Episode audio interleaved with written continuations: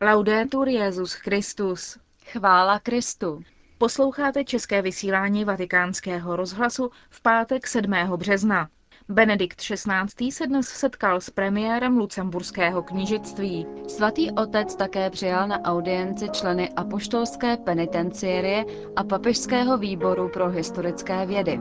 A v druhé části pořadu uslyšíte pravidelnou promluvu otce kardinála Tomáše Špidlíka. Hezký poslech vám přejí Markéta Šindelářová a Monika Vývodová. Zprávy vatikánského rozhlasu. Vatikán. Benedikt XVI. se dnes na oficiální audienci setkal s premiérem lucemburského knížectví Jean-Claude Junckerem. Během svého přátelského setkání se věnovali tématům, jako je ochrana lidského života, konkrétně v souvislosti s legalizací eutanázie.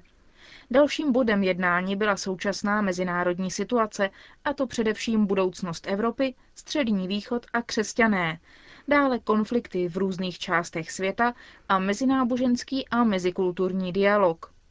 Po audienci se svatým otcem se lucemburský premiér setkal s arcibiskupem Mambertim, sekretářem pro vztahy se státy. Benedikt XVI. dnes na oficiální audienci přijal také zástupce Papežského výboru pro historické vědy. Ve své promluvě svatý otec zdůraznil význam dějepisectví, a to především v současné době, která je ovlivněna pozitivistickým a materialistickým myšlením a nezajímá se o předešlé události. Ve společnostech, které příliš podléhají kouzlu vědeckých objevů a technického pokroku, vybledávají vzpomínky na minulost, protože nejnovější lékařské a technické úspěchy vytvářejí klamný dojem ráje na zemi. Ve svém projevu Benedikt XVI. vyjádřil svá přesvědčení týkající se důležitosti historických věd, které zkoumají nejen historii lidské společnosti, ale také církve a jejího poslání v různých epochách. Svatý otec potvrdil prozíravost svého předchůdce Lva XII., který odporoval protikladům proti církevního dějepisectví založením tzv. studijní komise, ze které vzešel současný papežský výbor pro historické vědy. Podle Benedikta XVI. kulturní kontext zaznamenal velkou změnu. Nejedná se podle něj už pouze o nepřátelský postoj historiografie ke křesťanství a církvi. V dnešní době se historiografie nachází ve vážnější krizi. Musí bojovat sama o svou existenci v pozitivistické a materialistické společnosti. Tyto dvě ideologie způsobily nepřiměřené nadšení pro pokrok, který díky velkolepým objevům a technickým úspěchům, nehledě na katastrofické zkušenosti z minulého století, stanovil koncepci života v mnoha oblastech společnosti. Minulost se tedy zdá být pouze něco jako tmavé pozadí, na kterém přítomnost a budoucnost slibně září. Nezájem o historii způsobuje nejen neznalost jednotlivých událostí, ale dokonce i celých epoch. Takže i pro studijní plány historie začíná až od francouzské revoluce. Celé toto historické opomnění se projevuje stejně jako u člověka, který ztratí paměť, ztrátou identity. Tento fenomén se podobně ukazuje i na společnosti jako celku. Benedikt XVI. na závěr své promluvy sdělil, že je důležitý zájem o historickou a autentickou kulturu, která byla vždy posilována ze strany církve. Boží milosrdenství je větší než náš hřích a život křesťana musí stále znovu mířit ke konverzi, připomněl Benedikt XVI. ve své promluvě ke členům apoštolské penitenciérie. Pokud ten, kdo chce věrně následovat Krista, nepřistupuje ke zpovědi pravidelně, riskuje tím, že se jeho duchovní rytmus bude zpomalovat, až se zastaví. Postní období, připomněl papež, je čas vhodný k rozjímání o hříchu ve světle nekonečného božího milosrdenství, které se manifestuje ve svátosti smíření. I dnes v ní ti, co se spovídají, zakoušejí boží něhu ke kajícím hříšníkům, tak, jak ji zjevují mnohé evangelijní epizody. Svatý otec připomněl stránky Lukášova evangelia, které hovoří o hříšnici, které bylo odpuštěno a zdůraznil poselství tohoto úryvku.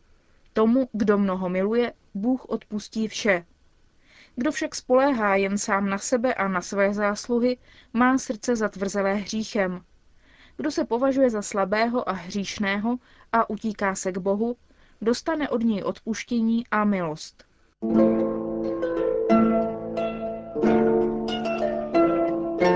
Cestup do pekel.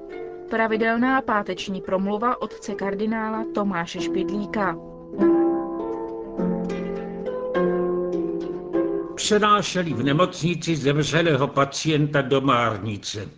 Ten však z nenadání otevřel oči. Když zjistil, co se s ním děje, začal silně protestovat. Já nejsem mrtvý. Ale starý nosič ho klidně uchláchodil. Buďte sticha, pan doktor ví lépe, než vy jste mrtví nebo ne. Ví to pan doktor tak jistotně? O to jsou dnes silné rozepře. Ke zjištění okamžiku smrti nestačí, že ustal dech. Dá se prodloužit umělým dýcháním. Podobně je tomu i s tlukotem srdce. Takzvaná mozková smrt není v jednom okamžiku. Kdy tedy duše odletí do nebe? Tak se ptáme my křesťané. Ale starý zákon užívá výrazu jiného. Sestup do pekel.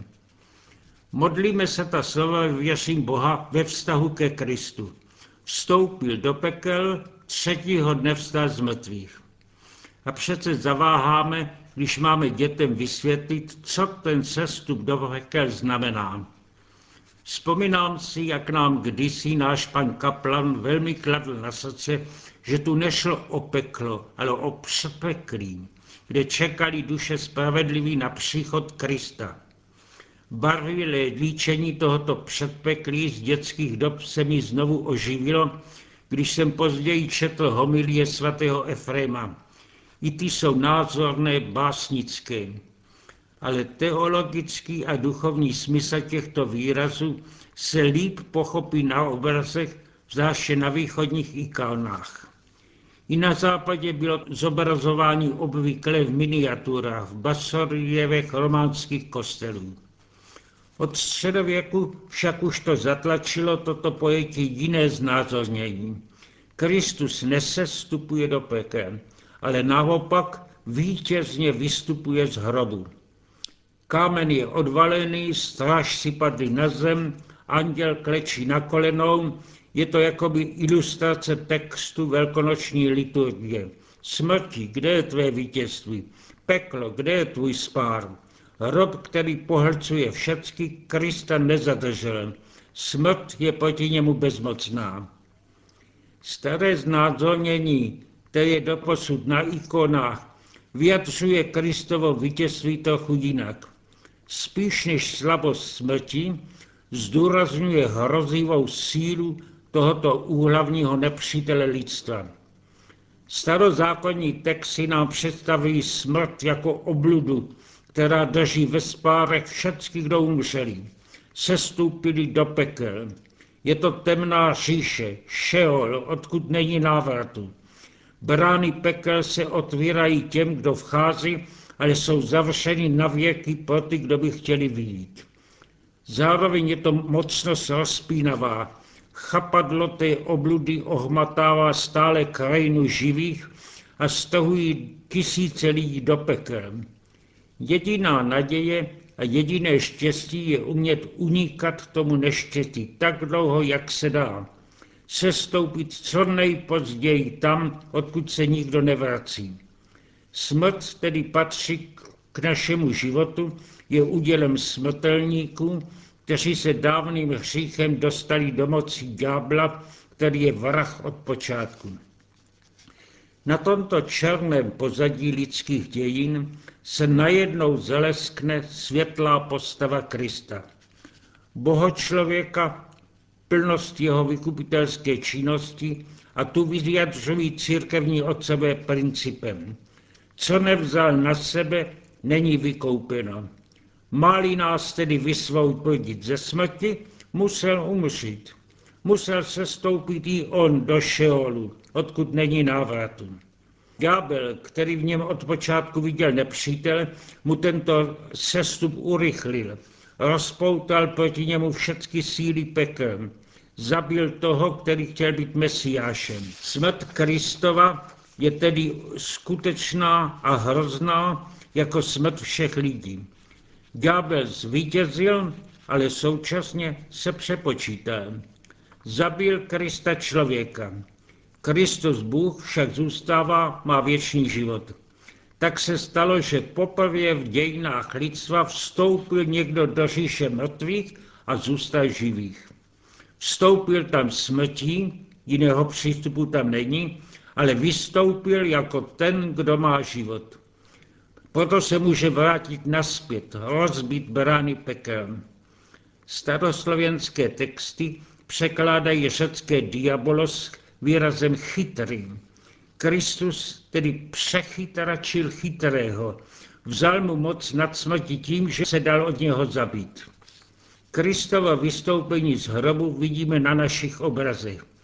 Ikony dávají naopak přednost vítěznému sestoupení do hrobu, do pekel.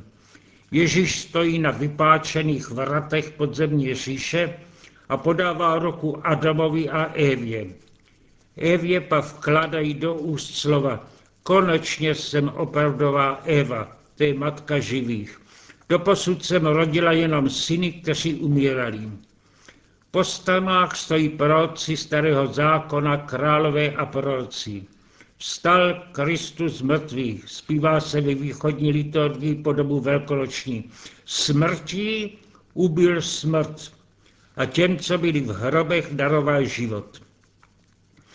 Představa ikon a výklad o přechytření chytráka nejsou jenom názorné příklady pro katechezi vyjadřují i program duchovního života. Tím, že neseme následky dědičného hříchu a tíhu vlastních podklesků, stále sestupujeme do pekel, blíž a blíž ke smrti. V Kristu však současně žijeme věčný život, tedy stále z pekel vystupujeme a těšíme se na konečný výstup do nebe. Brány pekel nám neuškodí. Smrt a její pomocníci, bolesti, utrpení, bída, pokušení jsou na nás slabé. V to věříme jako křesťané. Ale možná nám uniká jedna stránka této skutečnosti. Výkupní síla, osvobojující moc, která se tu projeví. Racionálním lidem dnešního věku vadí, že se tu mluví příliš obrazně. Rádi by chtěli slyšet, jak to přesně je, kde duše zemřelých opravdu jsou. Nemůžeme jim vyhovět. Jde tu o tajemství, která unikají tělesným očím a čistě lidským pojmům. Dají se vyjádřit jenom obrazem. Proto i Kristus kázal v podobenství. Obraz zjevuje pravdu tajemně, jakoby zahaleně. Mluví jenom k tomu, kdo cítí v srdci, co mu říká. A říká to postupně, podle stupně vnitřní hloubky. Kromě toho se jeden obraz doplňuje druhým. Známe Michelangelův obraz posledního soudu, kde Kristus stahuje do pekel zatvrzelé hříšníky. To je jedna stránka pravdy. Ukazuje, kam hřích vede. Kristus sestupující do pekel ukazuje na druhou stránku skutečnosti. Spasitel chce hříšníky z pekel vysvobodit. Všem podává ruku, aby se rozhodli spolu s ním z pekel vystoupit na nebe. Nabízí všem rukům ke smíření. Modleme se za to, abychom tu pomocnou ruku přijali a však všichni lidé, aby ji přijímali, aby stále vítězilo dobro a život nad smrtí.